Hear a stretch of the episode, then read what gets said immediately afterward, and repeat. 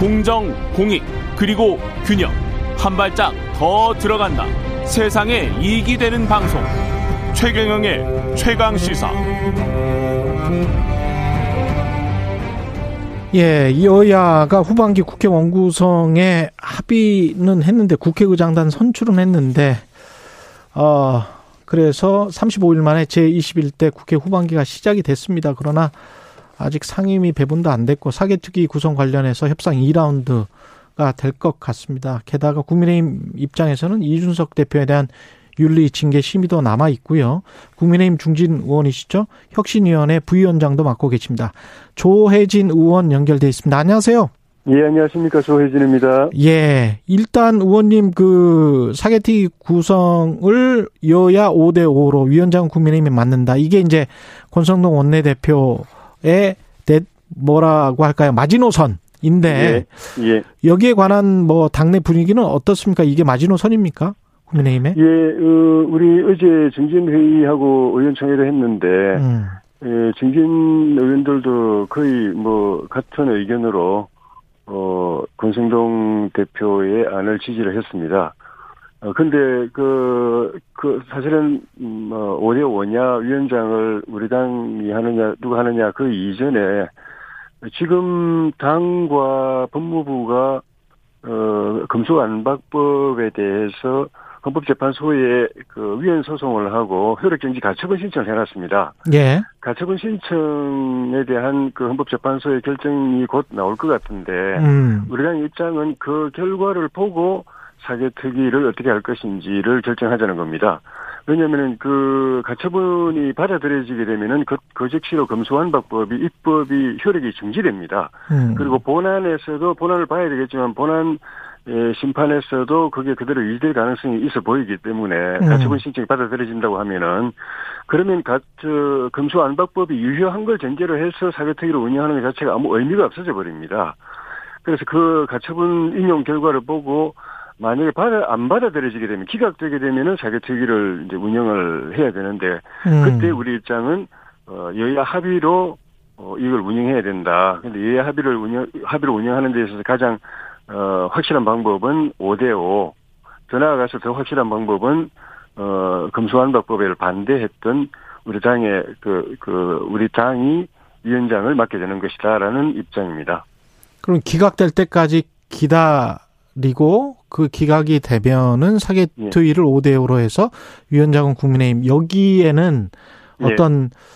아무런 조건이 없는 거예요. 혹시 뭐 위원장은 뭐 어떻게 할 수 있다 공동위원장으로 뭐 할 수 있다든가 뭐 다른 거는 없습니까? 만약에 기각이 되게 되면은 예. 협상을 해야 될 텐데 예. 협상에 임하는 우리 당의 입장이 그렇다는 것입니다. 아. 일단 협상을 해봐야 되겠죠. 예. 지금 혁신이 이야기도 좀 할게요. 혁신이 부위원장 예. 맡고 계시는데 예. 혁신이 분위기는 어떻습니까? 어, 그 지난주 월요일에 첫 번째 회의를 했고 일요일 어제 그제 오후에 거의 6시간 반 동안 굉장히 긴 토론을 했습니다. 어, 우리 혁신 위원들이 다 최고위원들 추천이나 또 외부 인사 영입해서 다양한 배경을 가진 분들이 참여를 했는데 어, 첫째 회의도 그렇지만 일요일 오후 근 6시 반경에 그 이런 긴 시간 동안 토론을 한 그 분위기는 모두가 우리 당의 변화가 필요한 데 대해서 절실하게 느끼고 음. 또이 위원장을 제외하고 14분의 핵심 위원들이 모두가 발제, 그 주제 발표를 했습니다. 돌아가면서 우리 당의 문제점 고쳐야 될 방향 뭘 고쳐야 되고 어떻게 고쳐야 되는지에 대해서 준비해 와서 각자 발표를 했습니다. 굉장히 이 혁신에 대한 열정이 뜨거웠습니다. 앞으로 기대가 많이 됩니다. 조희진 의원님이 지금 삼선이시죠? 예. 삼선인데 왜 그 저 동일 지역구에 예. 사선 이상 못하게 하자 그 말씀도 하셨어요? 어 그렇죠. 당연히 제가 저도 발제를 했고요. 예. 발제 내용 중에 그것도 포함이 돼 있었고. 예. 어, 저는 물론 이제 연달아서 세 번은 하진 못했습니다만 공천에 한번 탈락된 적이 있기 때문에 예. 연달아서 세 번은 못했지만은 예. 한 지역에서 세 번 연달아서 12년 동안 국회의원을 했다는 것은 사실은 그 쉽지 않은 일입니다. 숫자로 봐도 많지 않고. 아, 그럼요. 네. 굉장히 그 지역에서 활동을 열심히 하고 좋은 성과를 내고 유권자들의 지지를 탄탄하게 받고 있다는 의미이기 때문에 그렇죠. 그런 분들은 경쟁력이 있는 분들이고 굉장히 존경받아야 될 분들입니다. 음. 그런데 어 우리 국회의원이라는 직업이 다른 모든 직업하고 다른 점이 딱 하나가 있다고 한다면은 모든 다른 직업들은 휴식이 보장이 되고 충전의 기회가 있습니다.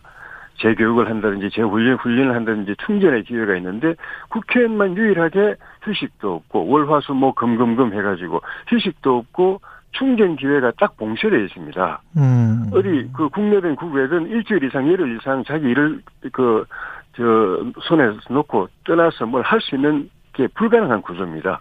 그러니까 아무리 컨텐츠나 비전이나 아젠다나 이런 게 충실하게 준비되고 열정이 있는 분, 에너지가 넘치는 분이라도 한 지역에서 연달아서 12년을 국회의원 하면 그걸 다 쏟아내게 되, 놓게 되고 다 방전되게 돼 있다. 고갈됩니다. 예. 방전됩니다. 음. 그런데 사선은 사선 5선은 우리 국회에서도 사실 몇 손가락 안에 드는 몇 명 안 되는데 사선 5선은 단순히 삼선하고는 차원이 다릅니다. 음. 당을 이끌어가고 국회를 이끌어가야 될 지도자들이고 국민 눈높이에 맞춰서 당과 국회를 변화시키고 정치를 개혁해야 될 책임이 막중한 책임을 지는 자리인데 현실은 정작 사선이 되면은 방전이 된 상태에서 사선 5선이 되게 됩니다.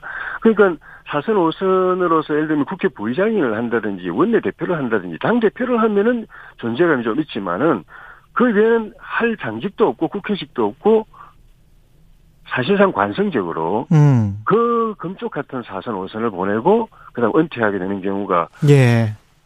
태반입니다. 본인에게도 손실이지만 그분을 음. 사선 그 지역에 사선을 만들어주는 지역 국민들한테도 도리가 아니고 음. 국가적으로도 손실입니다. 그래서 정말 사선 몇 명 안 되는 사선 5선의 역할을 제대로 하려고 한다면은 3선까지 하고 그다음에 한 4년을 쉬면서 자기를 돌아보는 기회를 가져야 됩니다. 알겠습니다. 지금 저, 예, 시간이 좀 짧아서. 예. 친윤 공천을 해야 한다는 사람이 있다면 그 사람은 대통령을 위험에 빠뜨리는 사람 어제 SNS에 이런 글을 올리셨거든요. 예. 이게 공천 혁신과 관련이 있을까요? 그런 게 있죠. 예. 어, 우리 당이 지금 당 그 내부 분열, 갈등 이런 것들이 상당 부분 개파가 점점 만들어지는 과정하고도 관계가 있습니다. 아, 그렇군요. 그 개파의 한 부분이 대통령 개파라는 친윤이라는 이름으로 지금 설설 등장하고 있는데 음. 대통령 개파의 수상이 아닙니다. 우리 당 전체 국가의 대표이면서 당 전체의 지지를 받고 있는 분들입니다. 지금 우리 당 내에 친윤이 아닌 분이 없습니다. 음. 모두가 대통령 만드는데 헌신했고 또 정부 잘 되도록 힘을 보태고 있고 또 대통령하고 다 가깝게 느끼고 또 가, 가까워지려고 노력하고 있는 모두가 친윤인데 이게 친윤을 딱 못을 박아버리면 마치 비윤 반윤이 있는 것처럼 전제가 되는 거거든요. 그러네요. 예. 그러니까 그 벌써 갈라치기가 돼버리고 음. 모두가 대통령 지지자들인데 대통령 지지와 아닌 것 이제 다른 것처럼 돼버리니까 이거는 대통령에게도 크게 누를 끼치는 것인데 이게 슬슬 친윤이란 이름으로 등장하기 시작하는 거는 얘는 이 대통령 을 도와드리는 게 아니고 음. 굉장히 정치의 부담을 지우고 어렵게 만드는 대통령 힘을 빼는 일이고 우리 당의 그 단합을 그 똘똘 뭉쳐서 정부를 그 성공을 위해서 노력하고 있는 당에 벌써 이제 그 편을 가르고 이편 저편 가르는 그게 나중에 총식 공천까지 연결되게 되면은 과거에 우리가 예에서 보듯이 당이 망하는 길로 가는 거죠. 지금 이준석 당 대표에 대한 윤리의 결정 앞두고 있는데 이것도 그 혹시 당내 네. 내부 갈등이나 개파 갈등의 소산이 아니냐 이렇게 보는 시각도 있는데 어떻게 생각하세요? 동의하세요? 저는 그 실체로 확인을 못했기 때문에 음. 확정적으로 말씀드릴 수는 없지만은 많은 분들이 그렇게 해석을 하고 있다는데 문제가 있습니다. 그런 부분은 없어야 되고 또 이준석 대표의 리더십 부분도 이준석 대표와 또이 대표와 같은 젊은 정치인들, 젊은 당원들, 젊은 유권자들의 참여가 있었기 때문에 우리가 대선 지선에서 극적으로 이길 수 있었던 것은 분명하고 예. 내후년 총선 승리했던 그다음에 당의 장기적 발전을 위해서도 이런 존재가 절실하게 필요한데 음. 또이 그 젊은 리더십 때문에 시행착오도 있고 실수도 있습니다. 근데 시행착오나 실수가 있다고 해서 이걸 아예 그냥 걷어내 버릴 것인가, 배제해 버릴 것인가, 그거는 당연히 더 그 큰 손실이고 그렇게 강제 강제적으로 그렇게 가게 된다면은 또 전당대회에서 그 선출된 그 임기가 보장돼 있는 당 대표를 그런 식으로 내보낸다면은 문제를 해결하는 게 아니라 더 큰 혼란, 수습할 수 없는 위기에 당을 빠뜨릴 수 있기 때문에 음. 1, 2위를 포함해서 우리 당 구성원들이 모두가 이 문제는 정말 선공후사, 선당후사란 그런 마음을 가지고 신중하게 접근해야 된다고 봅니다. 이준석 당 대표의 거치와 혁신위 활동, 예. 이게 연관이 될까요? 없는데 자꾸 그런 이야기 나오는 것 자체가 지금 좀 앵커께서 어, 질문하신 그런 구도하고도 음. 좀 자꾸 연관이 지어지는 것 같습니다. 예. 이당 그 혁신위원회는 당헌 당규에 근거를 두고 최고위원회에서 의결로 출범한 당의 공식 기구지 음. 당 대표의 자문 기구가 아닙니다. 그리고 그 혁신위원들은 당, 당 대표는 한 번도 추천을 못했습니다. 음. 오히려 당 대표하고 갈등 관계에 있는 것처럼 보도되어 있는 최고위원이 추천을 하는 그런 다양한 추천 배경으로 아까 말씀드린 것처럼 구성이 되어 있고 이 혁신위가 그 동력이 생기느냐 안 생기느냐 하는 거는 음. 우리 혁신위에서 당의 문제점 고쳐야 될 것을 얼마나 제대로 짚어내고 그 대안을 음. 당원과 국민들이 공감하고 지지할 수 있는 대안을 네. 만들어내느냐 못 내느냐 여기에 달린 거지 누가 뒤를 봐주느냐 안 봐주느냐 그거는 전혀 변수가 아닙니다. 한 가지만 짧게 여쭤볼게요. 마지막으로 네. 이주 네. 아까 말씀 들어보면 네. 이준석 대표를 토사구팽하면 안 된다. 윤리징계 네. 결정 안 해야 한다. 이렇게 읽히거든요. 맞습니다. 어, 토사구팽이라는 표현은 뭐 적절한지는 모르겠지만은 예. 어, 윤리위원회도 이 문제에 있어서는 철저하게 증거 위주로 가야 된다고 봅니다. 윤리위원회도 당의 사법기관이거든요. 알겠습니다. 정치 재판소이기 때문에 명백하게 의혹에 대한 증거가 나타난다면은 그거는 예, 이 대표도 정치적 책임은 물론 법적 책임까지 피할 수 없을 겁니다. 음. 그런데 그런 명백한 증거가 없는 상황에서 추측이나 설로 알겠습니다. 전당대회 선출된 당대표에 대해서 징계를 내린다면은 그거는 굉장히 무책임한 일입니다. 국민의힘 조혜진 의원이었습니다. 고맙습니다. 고맙습니다.